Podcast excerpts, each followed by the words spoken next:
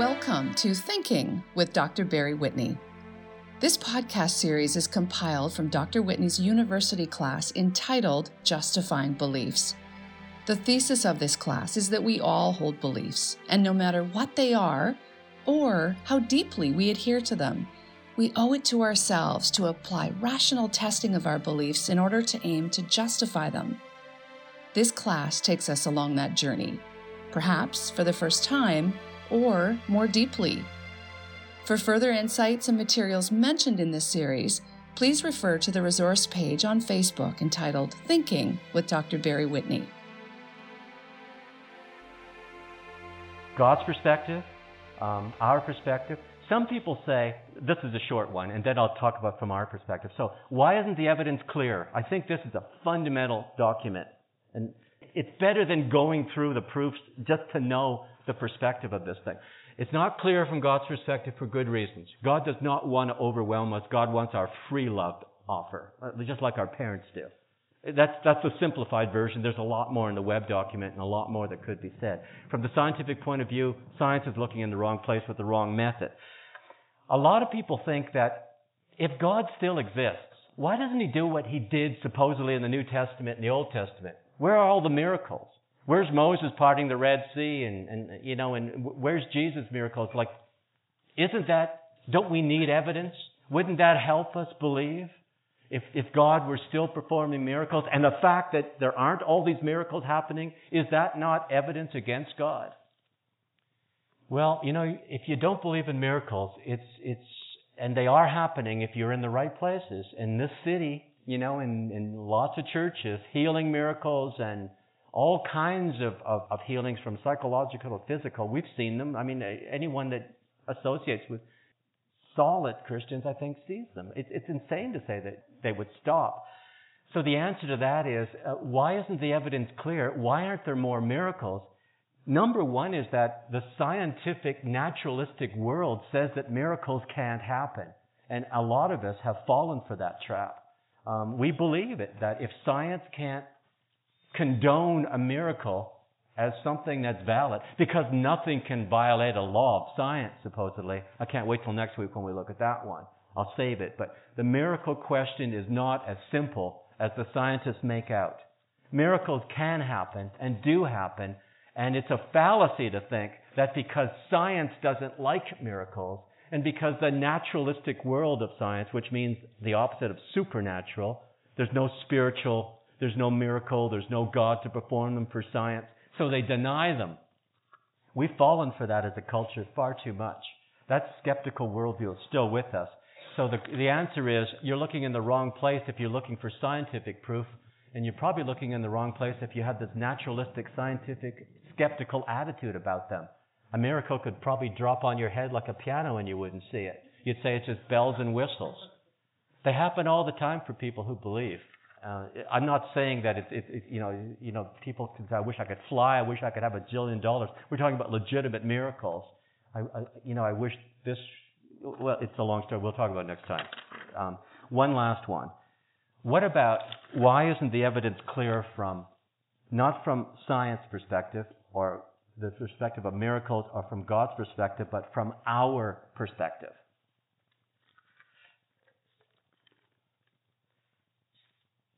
Jesus gives you in Luke 16, right at the end of Luke's gospel, uh, sorry, right at the end of chapter 16, he gives, it, this has got to be um, this has got to be um, at least irony, if not just straightforward comedy, but it makes a very serious point.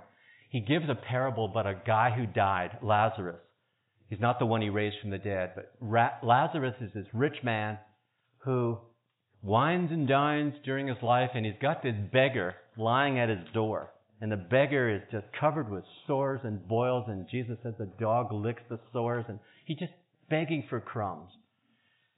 Lazarus ends up in hell, of course, in, in this parable, under the earth, which the Jews believed at that time. It's a long, complicated story, but we hopefully get to the hell chapter, and if not, it's there for your Christmas reading and your summer reading. Um, Lazarus finds himself in hell, and he finds Abraham down there. And, and to make a long story short, he's, he, he says, Is there some way I can go back or send, send me back to life, to the world, so that I can warn my family that they should live a better life than I did, because I don't want them suffering down here. So raise me up so that I can go and tell them. And Jesus hits them with this line. The answer of, of Abraham was, even if someone was raised from the dead, they still wouldn't believe. And that's, of course, exactly what happened to Jesus. But he's saying, I've given them the moral law. I've given them the prophets. I've given them all they need to know to lead a moral life, a godly life. So why should I believe that someone rising from the dead will convince them when all these other things have, hasn't convinced them? It's a gem. It's ironic. He's predicting his own, um, the skepticism at his own rising from the dead among a lot of people, but not all of them. So from our perspective, it's, you know what it is? It's this, from our perspective, we don't see the evidence if we have presuppositions and biases against it. There's evidence for God if you're looking for it in the right way and in the right place with the right frame of mind, but you don't see it. The person beside you, you could see it, and someone beside you could not see it. We're all at different stages spiritually. We're in a skeptical culture that doesn't believe, you know, unless it can be proven rationally by science.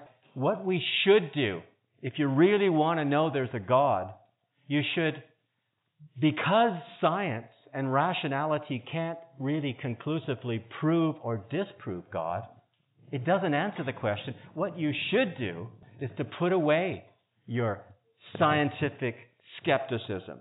Put away your biases, your rational obstacles. You get rid of those obstacles. It, like, it's a huge rock to say, I can't believe in God. I can't see the evidence because this huge boulder is blinding me. The boulder is called the scientific method. It's in the way. I can't see anything except science can't prove God. It can't be true. Near death experiences don't. The occult doesn't. Nothing proves God. I'm blind. There's evidence there, but you first of all have to get rid of the boulder. You have to get rid of the obstacle. You bet on faith. This is, by the way, this is famous stuff. It's called Pascal's wager. Um, it, it's going to sound crude, but it isn't. He's saying, because we don't know rationally whether there's a God or not, what would be the harm? Now, what he's trying to do is encourage skeptics to take up a religious attitude, to drop their biases. So he says, what would be the harm of wagering? Not pretending, but just living as though there is a God. Associate with religious people. Do what religious people do. Just try to pick up on their language and how they think and how they believe. And try to cultivate belief in God. And you can do that if you put away your skepticism. And here's the wager he's saying. If you can cultivate a belief in God, you have nothing to lose except your skepticism. And if there is no God in the end, well, you probably had a better life because you've had a you've had belief and you've had a feeling of peace and comfort. But if there is a God at the end, um, not only are you fulfilled in this life by believing, but you have an eternity to look for. On the other hand, if you don't wager on God, if there isn't a God, you have nothing to lose. You just, but if there is a God, you have everything to lose. This is like famous stuff. There's more to it than the wager. He's really trying to say you don't believe because you just don't get it. You've got this obstacle that, that blocks belief. But if you can just ignore the obstacle for a while and feel what it's like to believe, associate yourself with people who feel that way, then I will wager. Not only will your life be better now, but you have a chance if there is a God, even if it's a million to one again. He was a mathematician. He invented calculus and all kinds of strange things. He was a major guy, like a major scientist before he became religious and had an experience um, of God's presence. You have nothing to lose and everything to gain. Pascal said it's to your benefit to wager that there is a God because you don't know rationally or not. You have everything to gain, nothing to lose if there is a God. If there isn't a God, there's nothing to lose except a better life now. Um, and, and reason can't settle the issue. Pascal is known as a fideist. But you know, after he says, here's the, the important point I left out. Pascal says, once you have faith in God and you pick up what that means, a relationship with God, God answering prayer, like living the spiritual life, developing your spiritual qualities, maturity, you start seeing the evidence then. And you, you, you there it is. The, the world's beautiful. And, and, this is why God waits and doesn't cure my sin and, or, or my disease. God has made me a better person with a little bit of tolerance and perseverance. I can understand that now. Like I'm saying, the evidence comes when you have faith. So he's a fideist. But he does then go and say, now you can see the evidence in the Bible, right? You couldn't see it before. So he does use an apologetic. He does justify belief in miracles and prophecies and all of that later. But he's saying you only see it if you're open to the evidence. So, to make this thing, bring it to a conclusion, from the human perspective, the evidence isn't clearer because we are looking at the evidence through biased eyes with obstacles that blind us to it. And people of faith will tell you that when you cultivate faith, when faith starts growing, the evidence is just obvious. Like it's, there it is. It, it's, it's, it's a whole new way of doing apologetics. A lot of people are going back 300 years saying, maybe this is what we should be doing to justify belief. Maybe we should start with faith tell people that reason and evidence aren't going to solve this thing, so why don't we just give up on all of that and just be faithful people? Just live like religious people do and see what happens. And lo and behold, that's, that's probably what you do.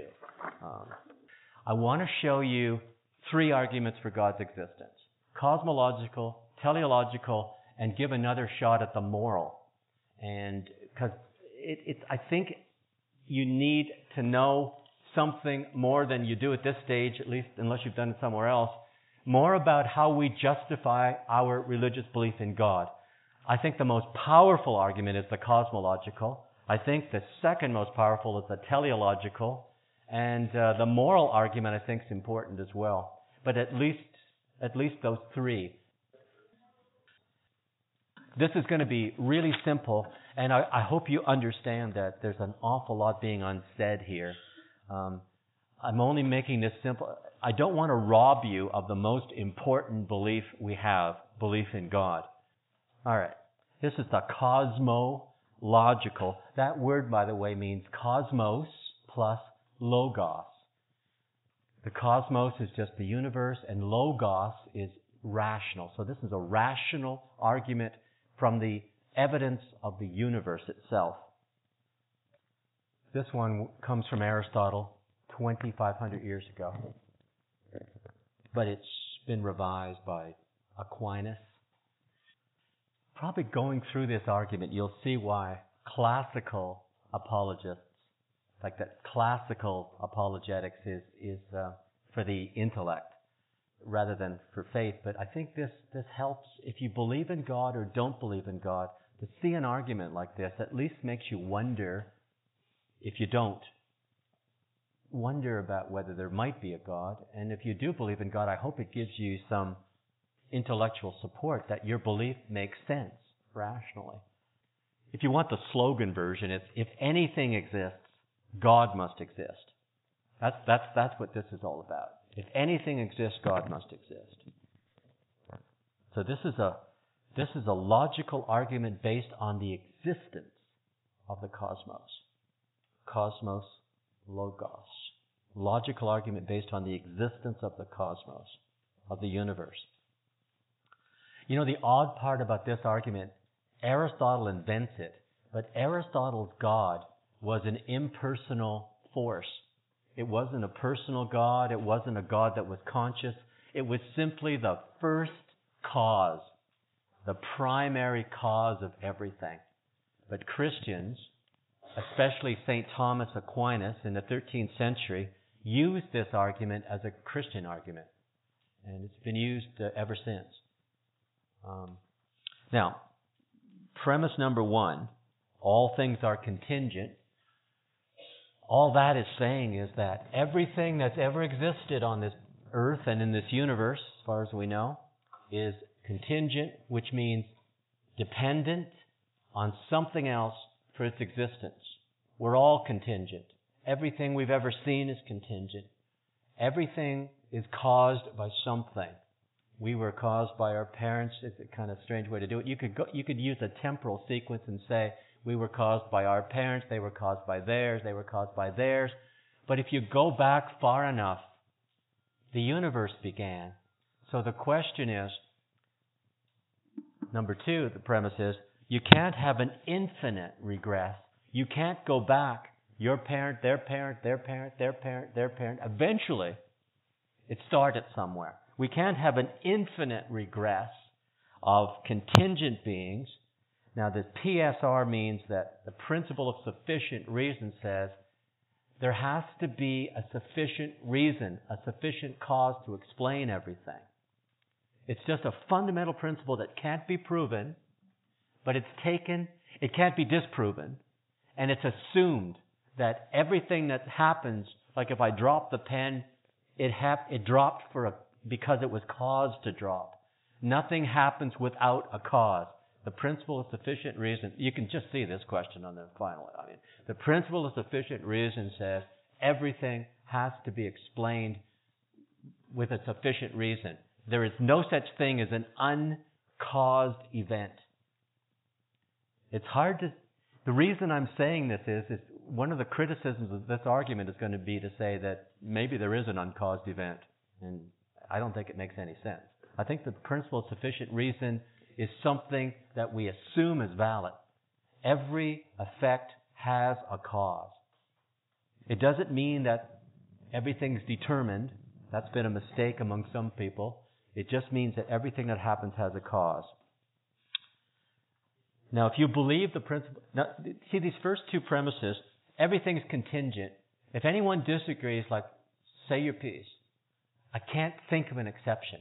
There isn't an exception. Everything, so that one's true. To have a legitimate argument, the premises have to be clear and they have to be true. The terms have to be defined, all of that stuff. It's worth looking at sometimes. That one seems to be true. Everything is contingent. Everything ever was, that ever existed, is contingent. What about this one? There can't be an infinite regress of contingent beings. Therefore, it kind of goes with number three. There must be something that's non contingent. Now, this is, this is an example, this argument, of, we call it modal logic. It's, it's not the only version of the cosmological argument. There are five or six versions, but this one comes from logic, modal logic. It's the logic of necessity and contingencies and, and, and like logical opposites. This one is the one we use because the other ones are, are weaker. What this is saying is the opposite of contingent is necessary. There's only two choices. Either you and I were caused, I'll give you three choices, in fact, because of the principle of sufficient reason. We have three choices. Either you and I um, were caused, that means we're contingent, or, number two, you and I and everything that exists in the universe has no cause, but that would violate the principle of sufficient reason, which says that everything has a cause. So, the only, the only option is either you were caused by something, like everything else was, you have no cause, or you're necessary. Now, does anybody feel that your existence is necessary? Like uncaused, primary, always existing? What this argument is saying is if you think rationally about the universe, you see that everything is caused by something else, but everything can't be caused by something else. That can't be the only kind of thing that exists because there's no first cause. There's nothing that can explain why we have a universe. Like, there has to be something that's not a contingent thing. And the only, the only option, there must be a necessary being and that's what we mean by God. Now, Aristotle didn't say that. There must be a necessary being, and he would say something like, That's what I mean by the unmoved mover. That's what I mean about the first cause. But Thomas Aquinas said, That's what we mean by God. Do you get it? Like, how can you explain the universe? Just think contingently, like going back in a lineal sequence. We know now, by the way, we didn't know this when Aquinas lived. Um, we didn't know this until maybe 1926, I think it was, when Hubble discovered the red shift, that the universe was, was moving outwards, you know, at a fast pace, that the universe was expanding, and that told us if the universe is expanding, then it must have started somewhere. Like you can actually go back in time from where we are now and realize that there must have been a time when the universe began. Do you know that until Hubble discovered that, that red shift in 1926, that most people thought that the universe had just, was just always here? It just existed? It wasn't created? Now the theists know that God creates the universe, but the scientists were saying the universe just is self-existing. It's just always been here. But now we know because of Hubble, the red shift, showing that the universe is expanding, and because in 1960, what is it, 1976 and 1967, somewhere in there, we discovered evidence of the Big Bang. And now with the Hubble telescope, we've discovered even more evidence that the universe began with an explosion, spontaneous generation, which is sarcastically called the Big Bang. But science doesn't like that word, but that's, that's, that's, that's what we call it. What I'm saying is, we know the universe began. So the argument is, the question is, how did it begin if everything we see is contingent? We couldn't create ourselves. A contingent being is something that's caused by something else, by something else, by something else. There has to be something to account for why there's something and not nothing. If anything exists, God exists. Why there's something and not nothing is because deductive, rational thinking says there must be a first cause, an uncaused cause, something that's not contingent, something that's necessary. That's what we mean by God. Now, the basic religious doctrine for theists is that God is the creator. And this fits. Like, one of the criticisms of this argument will be, how do you know the uncaused cause, the necessary being is God? Well, that's what we mean by God being the creator. God being powerful enough, self-existing, non-contingent, nothing God depends on nothing. God simply exists. See, this is an argument for God. If, if you say, well, what caused God? That's a good question, by the way. A child asked that question and a physicist asked the same question. The answer is that nothing. There has to be something that isn't caused. And there has to be an exception. There has to be a necessary being by the laws of modal logic to explain why there's contingent beings. It's that simple. If you've grasped it, that's all there is to it. It gets complicated though when you see the criticisms. But if you get the argument first, that's all we need to worry about right now. The criticisms we won't go in detail, but I just want to show you what they are. See, for every, this to me, science still doesn't like to admit. I'm talking in general. Bradley's going to tell you this. It doesn't like this this cosmological argument, it, it finds it very difficult to admit that the universe began. The minute you say the universe began 15 billion years ago, 18 billion years ago, whatever science actually agrees that it did, this Big Bang, then you have to account for why did it begin? It can't be the universe itself. It can't be a contingent thing. Contingent things don't have the power to create themselves. They'd have to exist. It doesn't make sense. There has to be, by logic, a necessary being. And science knows that. They're saying things like uh, maybe there were multiple universes, multiple dimensions, maybe some kind of quantum physics fluctuation, all kinds of strange things to avoid the conclusion that the Big Bang is now the main it's the main scientific theory that seems to be verified by just about everything. The Hubble telescope the, the Bell people, the Bell telephone people who actually discovered the, uh, the evidence of the Big Bang and the static radiation coming from all corners of space at the same time, evidence that there was a beginning, and then Hubble's redshift showing us that there in fact was a beginning of the universe, that it's expanding. So the Big Bang is being resisted by science because it implies there's a God, there's a first cause, and science doesn't like that conclusion. So here are the criticisms. First criticism is something like, um, why does everything need a cause? Why do you assume the principle of sufficient reason is, is, is valid? See, what we're saying with the argument, again, I'll stick that back on for a while then. Why do we say that there can't be an infinite regress? Why does everything need a cause? One of the criticisms is going to be now, here's, here's the theistic argument for God. No other option except God makes any sense. I better give you the options first, and then I'll give you the criticisms, because it, it makes more sense this way. Here's the alternatives to what this first cause could be. If you admit that the universe did in fact begin, the question then becomes, how did it begin? Why did it begin? Theists are saying, this is our argument for God. God's the only legitimate, rational explanation for why the universe began. God must have created it. That's what modal logic confirms. There has to be a necessary being. Now, here's what the philosophers and the scientists say. Instead of having God as the first cause, why can't we say, and this is the philosopher at Ann Arbor University, a major philosopher, I'm not making this up. He's saying, why can't we say the universe had no cause? It just exists without a cause. I'm serious. He says that. That's what philosophy does. They say things that are absolutely outrageous. I'm telling you, the principle of sufficient reason in your experience and in mine tells us that everything that happens has a cause. And the implication is the universe has happened.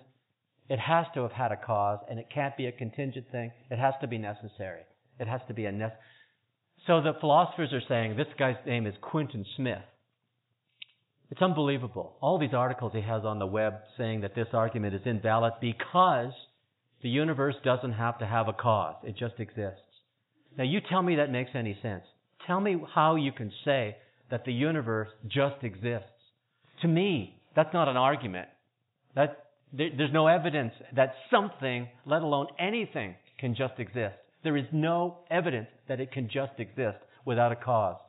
So our experience, maybe the universe is an exception, but what he does is to say, one criticism of this, this is why this argument doesn't convince everybody that there must be a necessary being which we call God. Because you can sit back in your philosophy class and tell your students the universe doesn't have to have a cause. The universe just exists. Jean Paul Sartre agreed.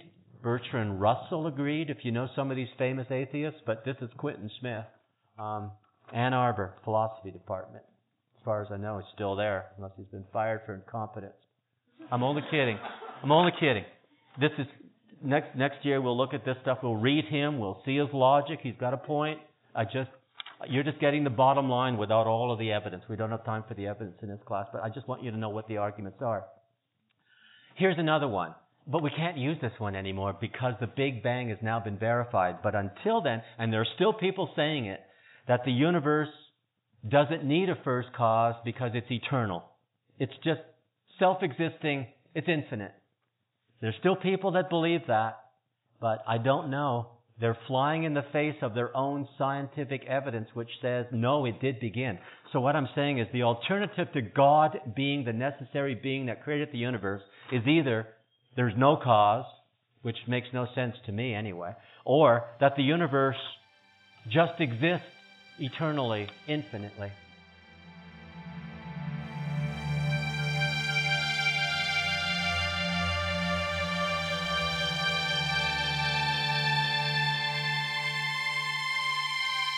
Thank you for listening. We invite you to join us for the next episode as the journey of justifying beliefs continues.